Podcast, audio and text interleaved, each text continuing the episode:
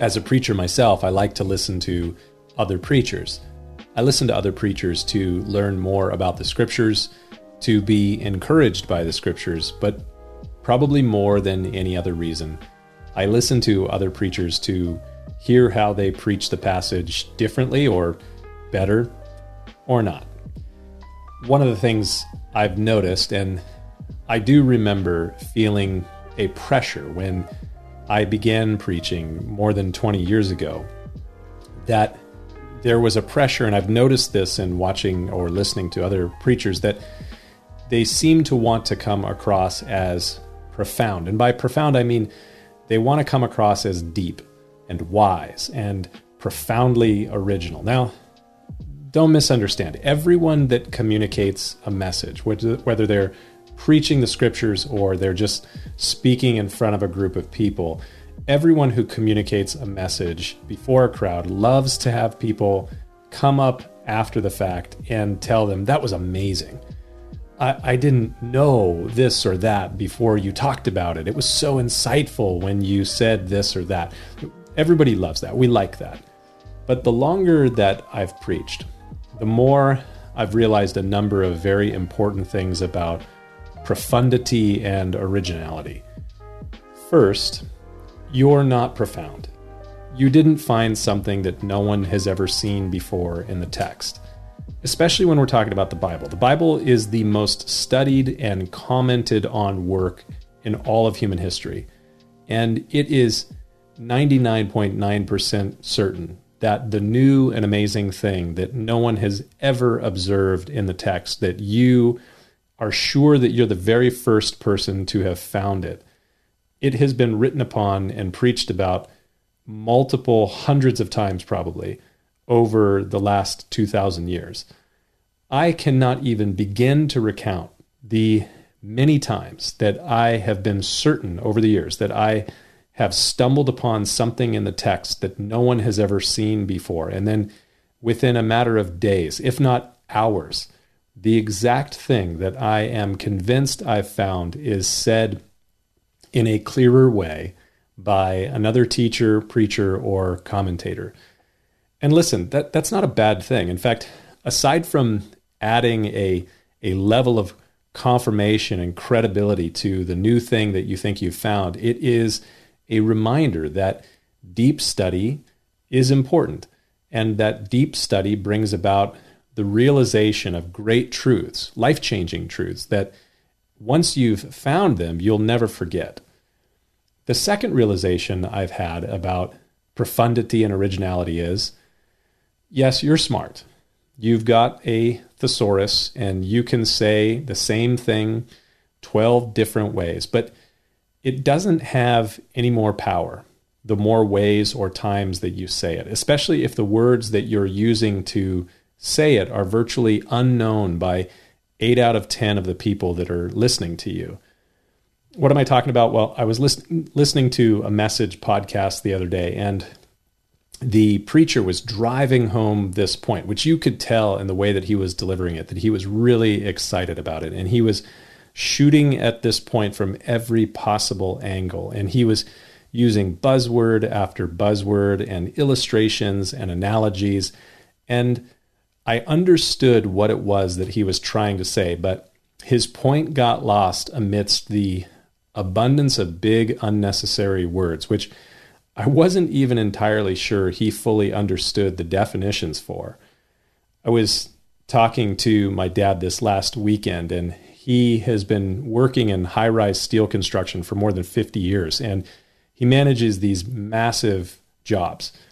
And he was sharing with me about this massive job that he's doing right now and how the construction gets bogged down in these endless meetings. We've all been a part of endless meetings apart um, before. But these endless meetings, they are endless partly due to the fact that he said there is an individual in these meetings who, and this is this is exactly what my dad said. This individual, he speaks in paragraphs instead of sentences. Now, what he meant is that the guy is too wordy, and when he gets going, everyone kind of just tunes him out and shuts him off. And he says so much that someone needs to come through and kind of interpret what is being said and boil it down when all is said and done. In the words of my pastoral team, the guy needs to land the plane. Mark Twain said, Don't use a $5 word when a 50 cent word will do. And there's great wisdom in that. In speaking about prayer and the Sermon on the Mount, Jesus said, Do not use vain repetitions as the heathen do, for they think that they will be heard for their many words. And some preachers, they they seem to use vain repetitions with too many words, and it's unhelpful. Nearly every 300 page book is pretty much done after page 89, and nearly every 45 minute message could be more clearly articulated in 30 minutes. That's not to say that you can't teach long messages, and it has nothing to do with uh, shorter attention spans, I don't think, but don't use seven words when four will do. The third thing I've realized your ego loves to have people tell you how profound you are, but it is much more encouraging to see people understand and apply what you say than it is to have them be baffled by your words. One of my favorite authors is a man by the name of Gene Edwards. He's nearly 90 years old now, and he's written probably a dozen or more books. Several of them are among my most recommended books, including one of the greatest books I've ever read. And I've probably read it, I don't know, six or eight times. It's called A Tale of Three Kings. If you've never read it, I highly recommend it to you. But Edwards is a master storyteller, and he writes at about a fifth grade reading level. In fact, in one of the interviews that I read from him, he talked about while he was in his doing his undergraduate degree, I believe it was, that he actually took a, a, course on writing children's books. And so he aims at writing at about a fifth grade reading level, if I remember correctly. And in a series of books that he wrote called the First Century Diaries, which are something of a like a historical fiction account of the apostle paul's missionary journeys edwards imagines a conversation between the apostle paul and some of his traveling companions like Luke and Timothy and Silas and so forth. And I don't remember the exact conversation, the exact dialogue, because it's probably been more than 15 years since I read it. But the gist of the conversation has stuck with me ever since I read it.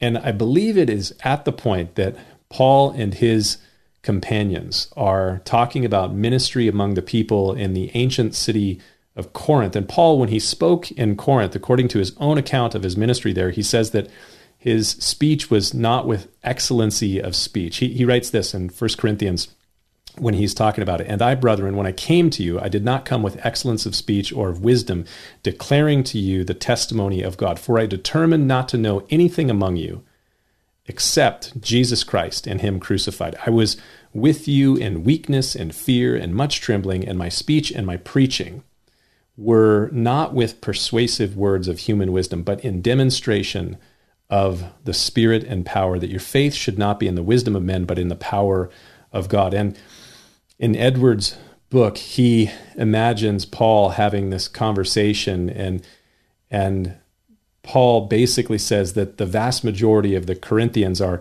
illiterate, but they feel smarter when they have heard a profound oration, even if they don't understand exactly what is being said. And I think that there's a lot of truth to that. We may not understand what a person has said, but they said it so good.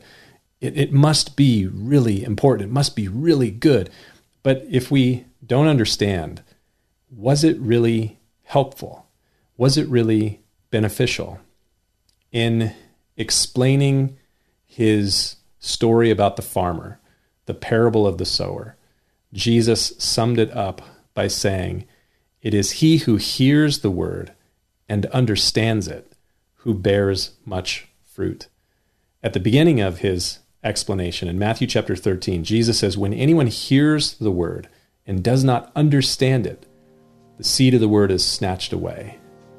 You might sound profound on the front end, but you may end up producing unfruitful hearers on the other side. The intelligent communicator speaks in intelligible sentences, not baffling paragraphs.